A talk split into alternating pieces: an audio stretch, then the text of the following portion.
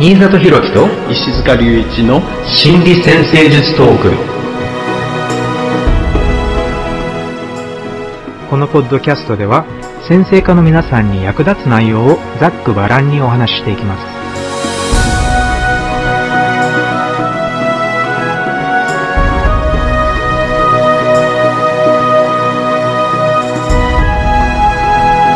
はい、皆さん、こんにちは。新里博樹です。こんにちは、石塚隆一です。よろしくお願いします。よろしくお願いしえー今回のテーマは、出生図のロクハウスですね。はい。えーロクハウスというと、まあ、定義としては、奉仕という概念、仕事、日々の習慣、そして健康管理とかそういうような言葉を使うことが多いんですけれども、えーはいえー実はちょっと、あの、古典関係の勉強とかをしていると、出てくるのは、飯使い、もしくはもうちょっと遡ると、奴隷っていうニュアンスがロックハウスを通じて考えてたみたいで、だから、えー召使いを表すハウス、または奴隷を表すハウス。これは多分、出生図を作ってもらっている人が貴族とか奴隷の持ち主であるっていうところからかもしれませんけれども、ただ、やっぱり出生図が誰のものでもあるっていうことを考えると、では、誰かに使える経験、または、それこそ奴隷のような、あの、経験、誰かに使えなければいけない経験とか、なんか、召使いとして使える経験、または召使いのように使えなければいけない経験とか、なんかそういうような、えーいわゆる上下関係っていうニュアンスがかなりうん良いんじゃないかなって思うんですが。そうですね。だから、なんか、このロックハウス、古典のあれで見ると、結構自分に対して、こう、奉仕してくれるような人々、物事みたいなところの意識があるような感じもあるんですけどね。でも、あの、現代では結構自分自身が、えー奉仕して動くっていう部分、よく考慮されてますよね。やっぱり中流階級がとてもあの増えたっていうことから、先生術もやっぱり中流階級化しているっていう意味で、だから私たち自身がえー人に使える立場であるっていうことがほとんど当たり前になってしまっていますよね。そうですね。うんはい。まあ人生いろんな側面がありますからね。そのいろんな側面の中にそういう部分があるっていうふうな捉え方をしていっても良いのかもしれないですよね。時には上に立ち、時には、えーね、人の下につくとかね、そういう感じっていうのは、やっぱり社会構造に組み込まれていく上で必ず経験することですよね。はい。だから、なかなか、あの、まあ、感情的には難しい部分もあるかもしれないけど、えーとっても重要なハウス、人生の領域ですよね。ねそれで、ティル先生は、このハウスをしてよく仕事の環境の中における人間関係。仕事の上での環境とか、仕事の上での協力関係っていう言葉で、ロックハウスを表現されることが多いんですけれども、はい。これはとても実用的だなって思うんですが、あの、でももうちょっとこの奴隷召使いっていう概念から考えてみると、心理的にはこれは、エゴにとってはものすごく厳しいポジションですよね。誰かに使えなければいけないっていう、このニュアンスが。で、はい。だからそれをうまくエゴが消化できなくって、それをうまくエゴが受け入れられなかったら、え多分それが仕事の上でのストレスや緊張に通じて、で、帰って、だから仕事が長続きしないとか仕事に行きたくないとか、そういうのも、えもしかしたら、そう、エゴがこのロックハウスの中で順応できないとかって、そういう感じのストレスから来る極度な反応なのかなっていうのも考えたりしました。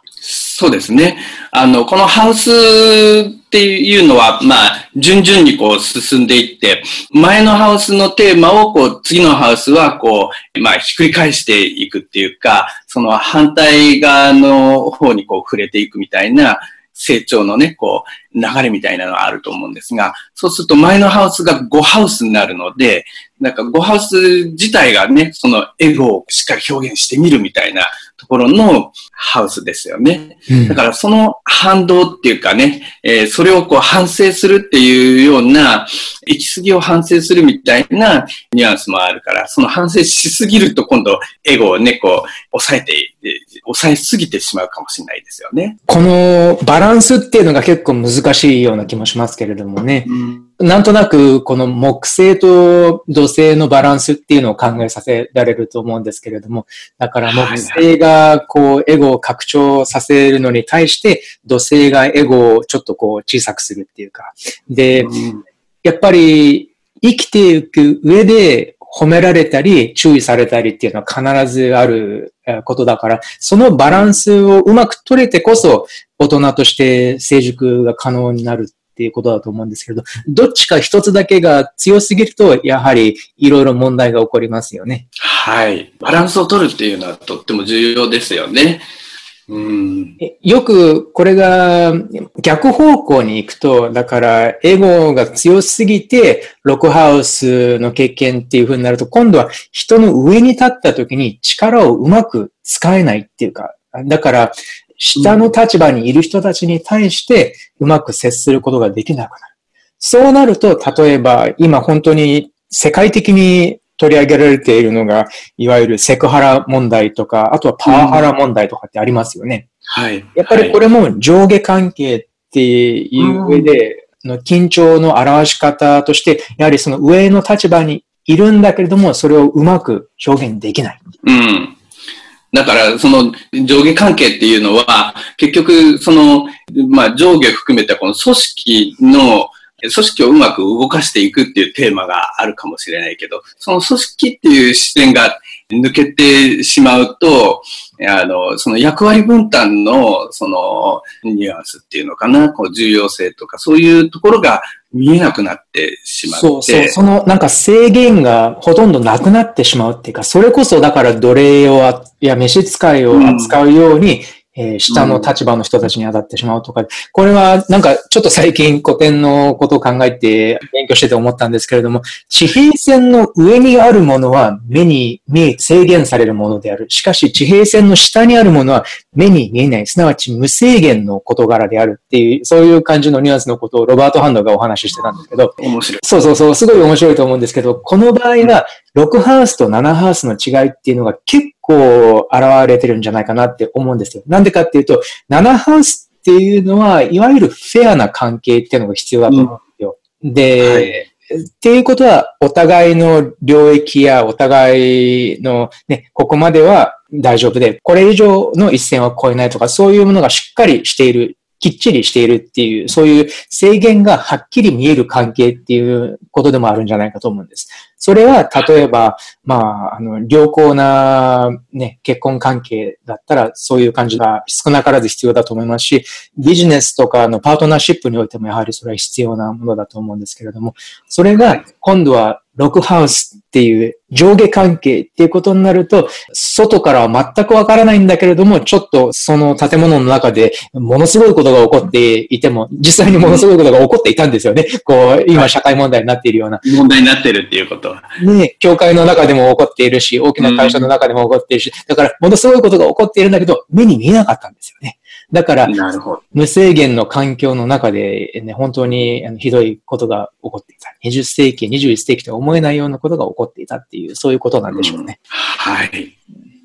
なんか、深いですよね。うん、あのー、この、えロックハウスっていうと、まあそういう上下関係とかね、仕事の上でのこう関係っていうところもありますが、あと日常の繰り返しっていうのかな？その、自分のあり方をこう、続けていく、まあ、儀式っていうかね、メンテナンス、そういう側面っていうのも、こう、ロックハウスには、えー、関係しますよね。うん、習慣って言いますけど、やっぱりそのメンテナンスっていう言葉は健康のメンテナンスとかっていうのとも関わってくるような気がしますね。はい。健康っていうテーマも重要ですよね。このハウスっていうのをこう種類別にしたときに、一つの視点では、アンギュラーハウス、サクシーデントハウス、ケーデントハウス。その6ハウスはケーデントハウスになるんですけどね。うんその、ケーデントハウスっていうのは、まあ一つね、ある意味で、その、全体と混ざり合うような動きみたいなものが、こう、一つね、えー関係するかもしれないなっていうなるほど、なるほど。はい。全体っていうのは、これはつまり、周りの周囲の環境と一緒にっていう、そういうニュアンスになりそうですが。そうですね。うんえーまあいろんな次元でっていうことだと思うんですけどね。あの、これは、サインで考えると、えー活動不動柔軟の柔軟のサインに関わるですね。だから、柔軟のサインっていうのは、まあ、ある意味、その状況に合わせて、テーマに合わせてこう変化していく。それはいろんな物事の間に浸透していって、こう、全体の潤滑剤になっていくみたいな、そういう特徴があるかもしれないですよね。うんそういう視点でロックハウスをこう考えてみても興味深いですよね。うん、そうですね。やはりサンハウスが、えー周囲の人たちや兄弟とかご近所さんとかそういう人たちとのつながり、ヒューハウスはもうちょっと大きな、だけどやっぱり他の世界に存在するいろいろな哲学とかによる、まあ、関係性っていうかね、か自分が変わって、それをまたあの他の人たちにも伝えていく。えー12ハウスは、やっぱりこの社会の、社会そのもののシステムっていう場合もあれば、やっぱりちょっとこういう社会構造みたいなものに、えー自らこう飛び込んでいくっていう、そういう意味もあるのかもしれませんが、だからそれと少なからず、やっぱりこのロックハウスっていうのが、すべてと、他のすべてと関係性を持つっていう、そういう考え方も結構わかるような気がしますね。そうですね。その関係性を持った、その意識の中で、こう、適応をしていくっていうのかな。その対応をしていくみたいなところが、これは、あの、ある意味で、その知性の適用とかね、えーあの知恵とか知性の適用、応用みたいなところが背後にあるね、えー大きなテーマかもしれないですよね。このバランスをとって全体をこう維持していくみたいなところが、そのケイデントハウス全体のテーマとしてあって、その、まあ、エレメントで対応すれば、こう、地のエレメントに対応するね、ロックハウスは、そういうことの中での実務的な部分っていうかね、えー形になるっていうか、形になっているものに対応する部分みたいなところかもしれないですけどね。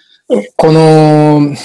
召使いとか奴隷っていうニュアンスと少し繋がっているなって思うのは面倒を見るっていう概念だと思うんですけど、はい。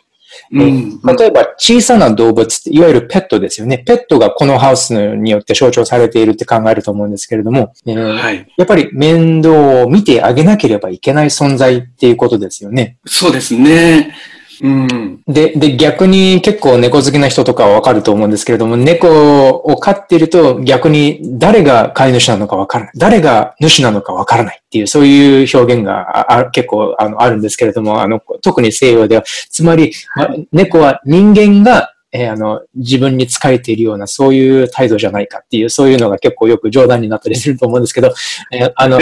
まあ、そういうニュアンスもあったりして、で、先ほどの健康、体のメンテナンスっていう、はい。面にも、やっぱりこれは自分の体は一生付き合っていくものだから、やっぱり面倒を見てあげなければいけない存在。つまり体も一つの対象として考えると、このハウスにその体の健康のメンテナンスとかそういうニュアンスが入ってくるのもなかなかわかるような気がしますねっていう、そういう感じのことを読んだことがあります。そうですね。あの、まあ、古い時代は、その、家畜っていうかね、あの、その、ペットよりも前に、なんか、家畜って、その、人間のためにこう、奉仕をするような動物みたいなね。なるほどね。そういう意味っていうかね、あの、そういう部分もこうあったかもしれないですけどね。でも、奉仕してもらうには、それなりの世話をしておく必要はもちろん、あるわけで。でも多分その方が古典的なニュアンスとしては正しいんでしょうね。だから鶏とかね、ねあのあの小さい動物が自分たちのために、出されている、やっぱり奴隷的な位置づけの動物との関係ってありますよね。そうですよね。うん、なんかそんなところからこう始まってるような気もしますね。うん、なるほど、なるほど。あと、はい、で、この、奉仕上下関係っていうのが、だんだん進化していくと、今度はもうちょっとニュアンスが違ってきて、えー、例えば、メンターとか先輩後輩との関係っていうのがあると思うんですけれども、まあ、これも美しいものばかりとは限らないんですけれども、でも、あのね、やっぱりプロフェッショナルとしての技術の向上とか、あの、心理的なあの成長っていうのにつながっていくのは少なからず、やっぱり良いメンターに巡り合うこと、良い先輩に巡り合って勉強することっていうのはあると思うんですよ。だから、そういうのもロックハウスに入れていいんじゃないかっていうのが、えー、確かスティーブン・フォレストとかがよくお話しする話題だと思うんですが。はい。あのー、まあ、サインに対応すると乙女のサインですけど、うん、その乙女の、えー、意味の中に、えー、先生みたいなのもありますよね。なるほど。うん。まあ、ちょうどここで言うメンターみたいなのにも、こう、とっても通じるような気もするんですけどね。うん、で、だからそういう感じになってくると、今度は、今度は心理的にも、えー、ただ単に、こう、なんか使えているんじゃなくて、今度は逆に、そういう立場じゃなくても、やっぱり、これは、あ、この人から、あの、重要なことを学んでいるんだ。やっぱり学ぶべきものがあるんだっていう、つまり、謙虚さっていう、あの、心理的な、あの、性質っていうのがまた発達していくんじゃないかと考えているんですが。ああ、素晴らしいですね。あの、まあ、ちょうどゴハウスのこのエゴに対してね、ちょうど対応していく、バランスをとっていくよう行き過ぎのエゴの薬になるようなっていう感じなんでしょうね。はい。はい。あ素晴らしいポイントですね。あと、よく考えるのは、日本人はすごく有名なのは、えー、日本人はものすごくチームワークができるっていう民族だっていう認識が国際的にあって、特にね、やっぱりあの、ほら、東日本大震災とかの時とかでもね、うん、本当にものすごくなんか暴動とかじゃなくて日本人が、あの、こうお互いを助け合って、で、その、この危機を乗り越えたっていうのが世界的にあの取り上げられても感動を呼び起こしていたんですよね。だからこういうお互いをこう助け合えるとかお互いと一緒に働けるっていうのがここまでのこう、なんか密な関係の、協力関係を築けるっていうのは、やっぱり日本人っていうその民族の性質の中に、やあの、ある程度の謙虚さっていうのがかなり高度に発達しているからなんだなっていうのはよく思います。はい。だからこのロックハウスのテーマが、あの、まあ、建設的な方向にこう発達しているっていうえー、ニュアンスですよね。まあ、いろんな側面があるかもしれないです。いろんな側面も、あの、ね、あると思うんですけども、ね、でもやっぱりそれはとても美しい、あの、美徳ななんだなっていうのは思いますね。はい。うん、うん、いろんなテーマをね、えー、考えられる、えー、ハウスですよね。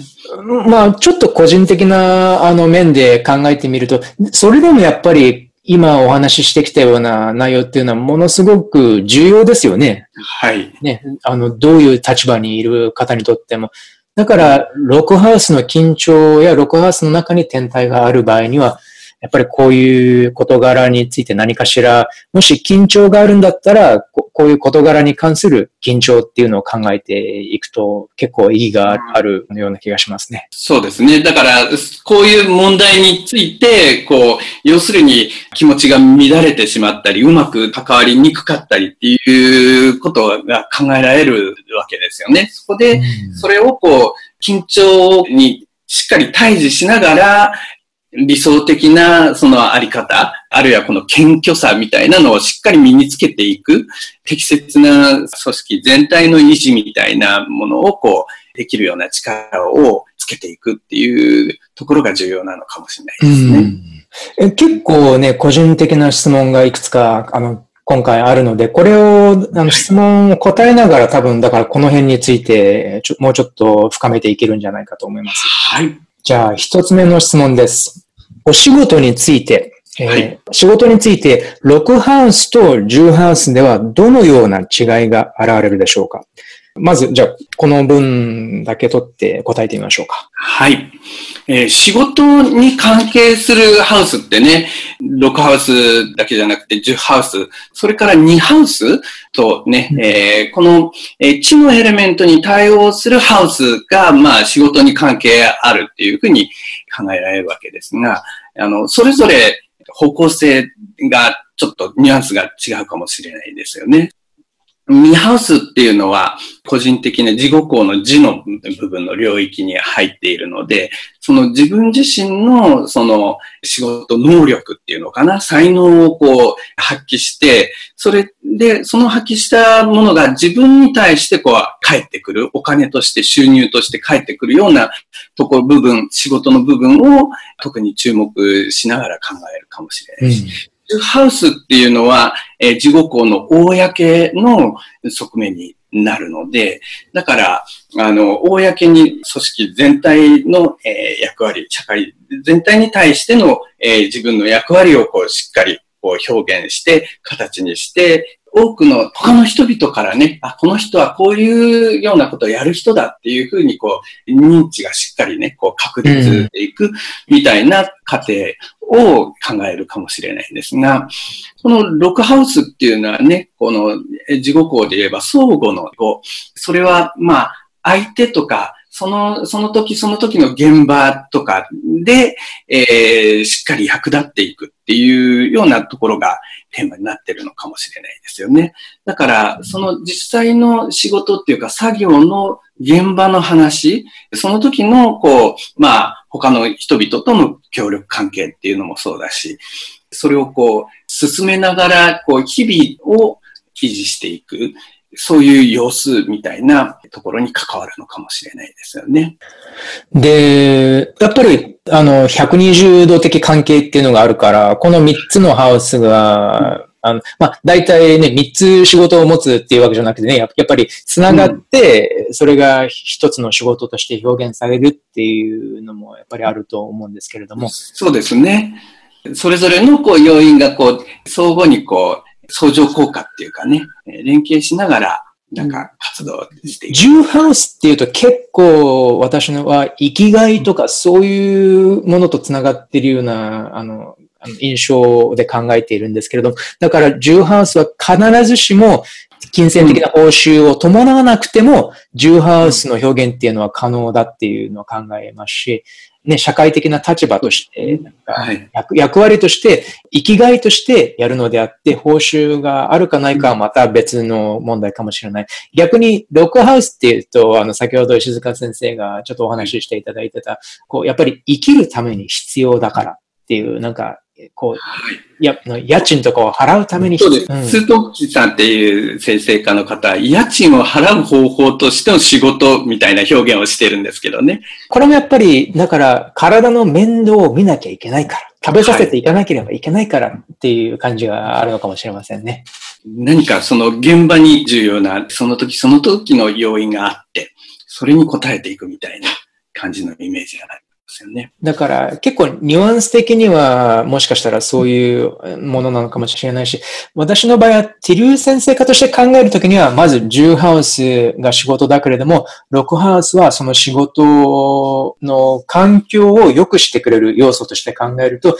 仕事上の関係なのかもしれないし、仕事の環境なのかもしれないし、そして、自分がその仕事に持ち寄る姿勢とか技術の向上とかそういうものも、あの知識の向上とかね、全部そういうものがロクアースなんじゃないかっていうふうに考考えています。そうですね。なんかプロフェッショナルな技術、技術とかね、そういうのもこっちに、ロクアースの方に入れちゃっていいんじゃないかなって思うんですが。あの、もともと持ってる要因というよりは、その洗練して身につけていく部分みたいなところが、ロカハウスがかもしれないですね。あの、うんニハウスの方はどっちかっていうと、こう、もともと持っているっていうかね、その個人的な自分だけでこう、持っている才能、能力みたいな、なるほど。えーニュアンスかもしれないけど、ロクハウスはその現場と関わりながらこう動いていく部分とかね、なんかによって洗練されていく部分みたいな感じのニュアンスがあるかもしれない。うん、で、やっぱり他の人たちとのつながりっていうのがね、西半球の端っこだから、やっぱり他の人たちから学ぶことっていうのが、そういう暗示があるような気がしますね。そうですね。うんはい。はい。という感じです。で、えー同じ方からの質問で、月が6ハウスにあるときは、えーワーカホリックっていうのを示唆していると思いますが、お仕事上のストレスを感じやすいっていう意味なんでしょうか？えーっと、まあ、あの、いろんな側面が考えられると思うんですけどね。えーワーカーホリックっていうのもね、一つ、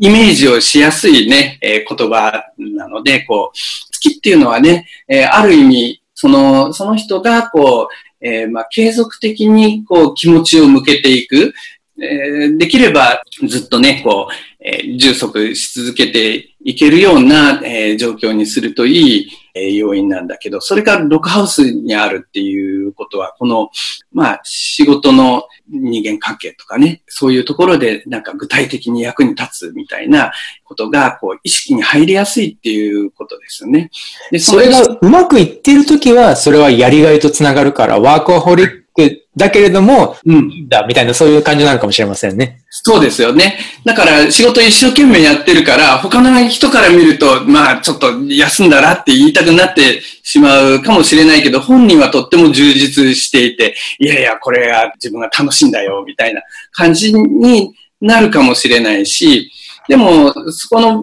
場で、こう、うまく充実、充足が進んでいなければ、でそれでもやっぱりロックハウスのところでね、なんか、えー充実、充足をこう求めなければ、みたいなこう意識が働きやすいので、それがもしかしたらストレスのように感じることもあるかもしれないですよね。だから、その配置があるからストレスを感じやすいっていうことではないと思うんですが、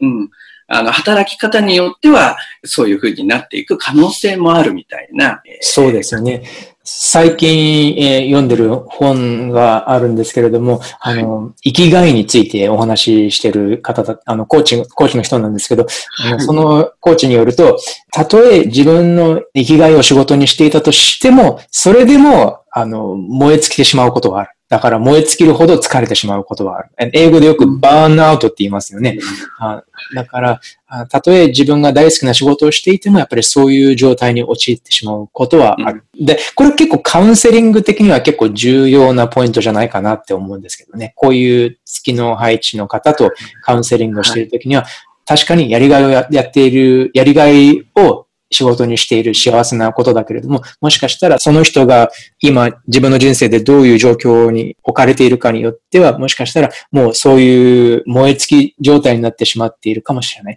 だとしたら、やはりあの休んだ方がいいとか、そういう感じの会話になるかもしれませんね。うん、そうですよね。その意識によっては、だから、あの、人間って、ホロスコープってね、その全体で動いているから、あの、ある場所ばっかりで動いてしまうと、やっぱりバランスが崩れてしまうね。うまく全体をこう、充実させていくために、そこのロックハウスが鍵になるっていうところかもしれないですけど、その鍵っていうのはもしかしたら、その、こうやりすぎをこうコントロールするみたいなところも、こう一つのね、まあ鍵っていうのかな、ポイントになる、なってることもあるかもしれないですね。うん、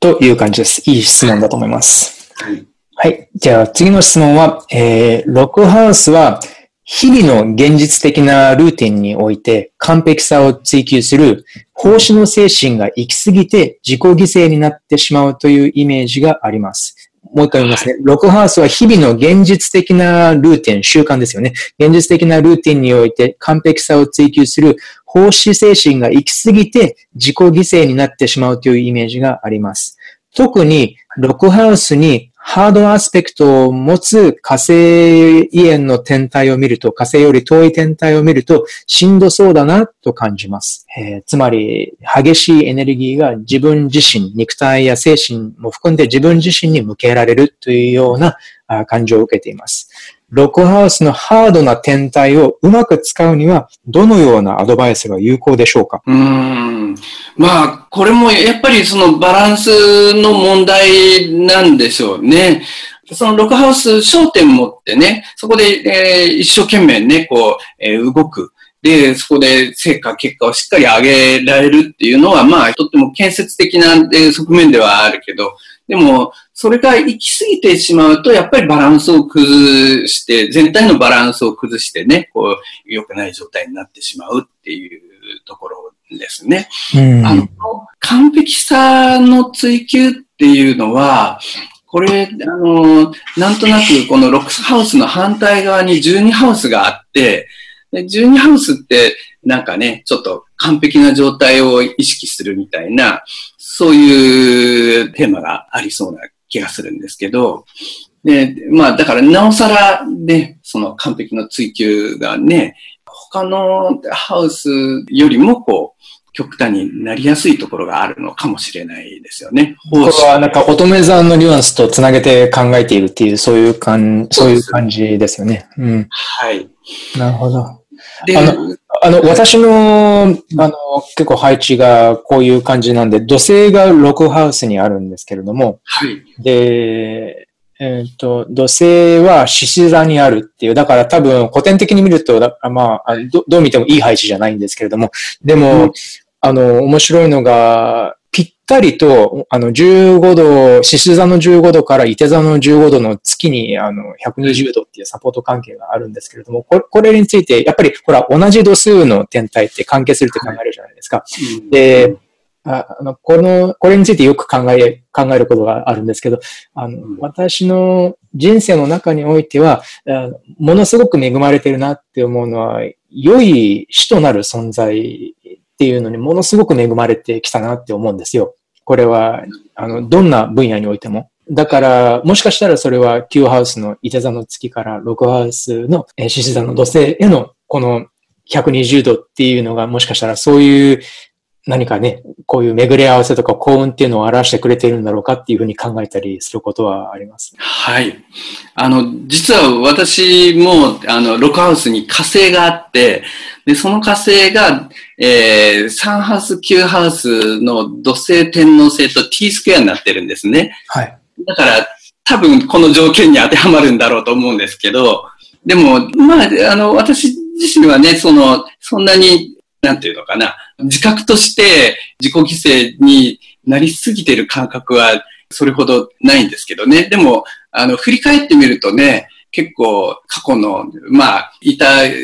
業界が音楽作りの業界だって、だから、まあ、仕事時間で考えると、かなりね、あの、仕事ばっかしていたようなニュアンスがあるので、こういうイメージにね、当てはまりそうなところもあるんですけどね。でも、そうですね。で、今、えー、新里先生のお話聞いていて、その、えー、メンターに恵まれたっていうね、うん、あるいはいい先輩、後輩っていうかな、そういうのの関係で、いろんなことに気づかせてくれるっていう関係はやはりありましたね。うん、そこで学んだことがとっても多いかもしれないなと思いますね。はい。だから、こういう見方でロコハウスを見てみると、またちょっと、あの、違う気づきがあるのかなっていうのも、まあもちろん、あの、こう質問されている、あ、しんどそうな自己犠牲っていう可能性も当然、あのね、それぞれの人生において自分が受け入れられるバランスっていうのは何なのかっていうのは考えていかなきゃいけないような気がしますが、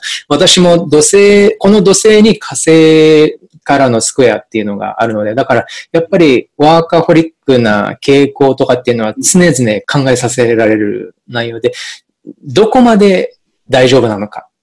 どこまでやるともうストレスが溜まりすぎて、あの、逆に自分をこう、自分にダメージを与えてしまっているのかって、そういうのについては、あの、もう今現在もやっぱり、今、こう、見つめ続けている課題だから、やっぱりもうちょっとだから、あの、こう、なんていうのかな、リラックスした状態で、ちゃんとある程度の、ね、建設的っていうか生産的でい続けたいなっていうのをいつも考えているので、やっぱりこれはテーマといえばテーマであることに間違いはない。はい。だからまあ、ある意味、そのハードアスペクトっていうのは、まあ、その何か、その努力しながら状態を整えていこうとする意識みたいなのが、こう、働く部分なんでしょうね。うん。だから、やっぱり、学び続けて自分に合った表現を見つけていかなければいけないっていうのはやっぱり誰でもあると思います。そうですよね。だからもしかしたらそのハードアスペクトの、えー、動き方として、その、えっ、ー、と、無理やりこういう状態を続けるとか、こういうバランスを続けるみたいな、えー、動かし方をしてしまうこともあると思うので、うん、だから、そういう動き方をしているときには、ちょっとしっかりね、じっくり振り返ってみるっていうのは重要かもしれませんね。でしょうね。うん、そう、そう思います。はい。はい。えっ、ー、と、では次の質問です。6ハウスの人間関係と7ハウスの人間関係の違いはどんな感じでしょうか？はい。えー、これもとってもね、えー、興味深いポイントですよね。特にまあ、7ハウスの人間関係、7ハウスのところから考えたとき、6ハウスっていうのは、その12番目になるので、その7ハウスの人間関係をこう、妨げてしまう要因になる可能性もあるっていうところも考えられますけどね。うん、この7ハウスっていうのは、まあ、今日もね、こう、話、初めの方からね、こう、ちょっと話題に上っていた、こう、上下関係っていうテーマで言うと、7ハウスの方は、えー、あんまりその上下関係を意識しないイーブンな、平等な、こう、うん、関係性みたいなところがね、えー、まず考えられますが、えー、ロックハウスの方は、えー、どっちかっていうと、その上下関係が入ってくる。っていうか、えー、あるいは何か具体的な目的とか、えー、仕事、作業、テーマとかね、そういうものを介して繋がってる人間関係みたいな、えー、ところを考えてもいいかもしれないですよね。うん、あのー、ロクハウスっていうと、だから、そんなにだからワクワクするようなことじゃないんだけれども、あの、でも、そこをしっかりしていかないと、必ず、えー、7ハウスの人間関係に悪悪影響がいる。これは、例えば、家をきれいにするとか、なんか、または二人で共同で行う何かとかそういうのがあるのかもしれないし、それこそ家賃を払うっていう行為も、ね、もしかしたらやっぱりそういう分野なのかもしれないし、だからそういったルーティンである日々のやっていかなければいけないことをやらないと必ず人間関係に日々が入っていく。っていうのは、やっぱりわかるような気がしますね。興味深いですね。えー、はい。と、という感じだと思うんですが、えー、では、最後の質問です。はい7ハウスからアセンダントへのクイーンデチレと、6ハウスからアセンダントへのクイーンデチレの現れ方の違いはどんな感じですか？クイーンデチレは165度のアスペクトなので、7ハウスからアセンダント、または6ハウスからアセンダントへのクイーンデチレが可能ですよね。はい。えー、これも先ほどのね、6ハウスと7ハウスの人間関係、あるいはニュアンスの違いっていうところですよね。で、えっと、まあ、天体がアセンダントに対してクイーンデチレで関わってるっていうことは、その人のこうアイデンティティとかね、その自分はこういう人間だっていう感覚を作っていくときに、えー、まあ、こだわりを伴って重要になる天体のテーマっていうことですが、うん、その、こだわりを伴ってっていうのは、あの、これ、えー、両方の側面があるんですよね。その、こだわりを伴って、その、それを結びつけようとするこだわりだったり、それをこう、絶対結びつけないぞっていうようなこだわりもあるかもしれないですよね。その、天体のアセンダントへのクイーンデチレのニュアンスはそういう形なんですが、それが7ハウスからと6ハウスからの違いっていうことですよね。7ハウスっていうのは、あの、先ほども出てきた、こう、イーブンな人間関係での、その、表現っていうところですよね。で、そのイーブンな人間関係の中で、こういう、例えば火星がね、そこに入っていたとすれば、うん、自分をイーブンな人間関係の中でこういうふうに主張したいとか、あるいは相手がこういうふうに主張するのが嫌だとかね、なんかそういうそのナナハウスの火星に関するテーマ。っっていうことですが、だから、7ハウスのイーブンな人間関係っていうニュアンスがそこに、えテーマの中に入ってくるっていうことですよね。やっぱり緊張のアスペクトですから、クイーン・ディチレそのものがかなり強い緊張のアスペクトですから、火星からアセンダントっていうのが、まあ、7ハウスからって、それはやはり、えー、少なくともそれをうまく表現できるようになるまでは、そういった対等な関係における緊張を及ぼす原因がその人の心の中で存在するっていうことですよね。っていう感じになりそうですね。うん、はい。で、それが今度、ロックハウスに入るっていうことは、この対等の人間関係の場というよりは、その上下関係の人間関係。だから関係性が変わるけど、でもやっぱりその緊張となる要因っていうのは存在してるんですよね。そうですね。それが、また、あの、さっきの火星だったら、そこで、こういうふうに、こう、主張をしたい、主張されたくないとかね。そういうニュアンスっていうことですよね。うん。特に火星っていうのは、やっぱり制限を好きか嫌いかって言ったら、やっぱり圧倒的に嫌いな方だと思うんですよ。ああ、はい、はい。だからそれが、この、あの、ロックハウスっていう、もしかしたら、あの、そういう上下関係を含む環境にいるっていう時には、あまりガチガチの上下関係だとかなりストレスになるかもしれませんよね。うん、そうですね。はい。でも、あれ、そうか、石塚先生がロックハウスに火星があるんですよね。でも、やっぱり音楽っていうのはちょっと特殊な状況じゃないですか？そうですね。まあ、その音楽、音楽作りの現場で、私は機械を操作したり、いじったりする。これが天皇星と火星っていう感じですよね。そうですね。天皇星火星で、ね、はい。だから、まあ、その機械をこう操作する、あるいはその修理をしたりとかね、その機械の操作に関して、そのいろんな出てくる問題に対処するみたいな、えー、感じの状況だったこの、この機械を扱うとかっていうのは結構火星っぽいですよね。そうですね。まさにそういう象徴の感じですね。うん、だから、だから、まあ、特に、特に人間関係の中でそれが現れるっていう感じじゃないのかもしれませんね、この場合は。はい。まあ、まあ、機械を相手にしていたから、どっちかっていうと、その、まあ、心理的にはね、えー、動かしやすかったのかもしれないですけどね。うんあの、ほら、手術が火星を表すから、手術医が火星をそういうふうに表現しているかもしれないとか、そういうのと似ていますね。はい。はい。まあ、それでもね、その、じゃあ仕事場の人間関係の中に、やっぱりね、えー、そういう中には、えー、主張の強い人もね、こう、いろいろ出てくるので、えー、そういう人々とのこう関わりみたいなところのテーマはもちろんね、あったわけですけどね。うん、ちなみに、クイーンディチレではなかったんですか？ロックハウスの火星から。えっ、ー、と、そうですね。クイーンディチレよりはね、まあ10度弱ぐらいのオーブなので。ああ、じゃあちょ、ちょっと広すぎますね。うん。だから、この質問の参考になるかはちょっとわからないけれども、でも、ニュアンス的には、なんか、まあ、こういう表現もあるよっていう感じがしますよね。うん、あそうですね。はいはいはい、はい。の火星として。中の、はい。うん、まあ、センダントに、えー、関わらなくはないと。うんなるほど。まあ、そうですね。だだから、まあ、7ハウスの緊張、ロックハウスの緊張っていうのは結構ね、お話ししてきたので、そ、そこら辺からヒントになればいいんじゃないかなと思います。そうですね。はい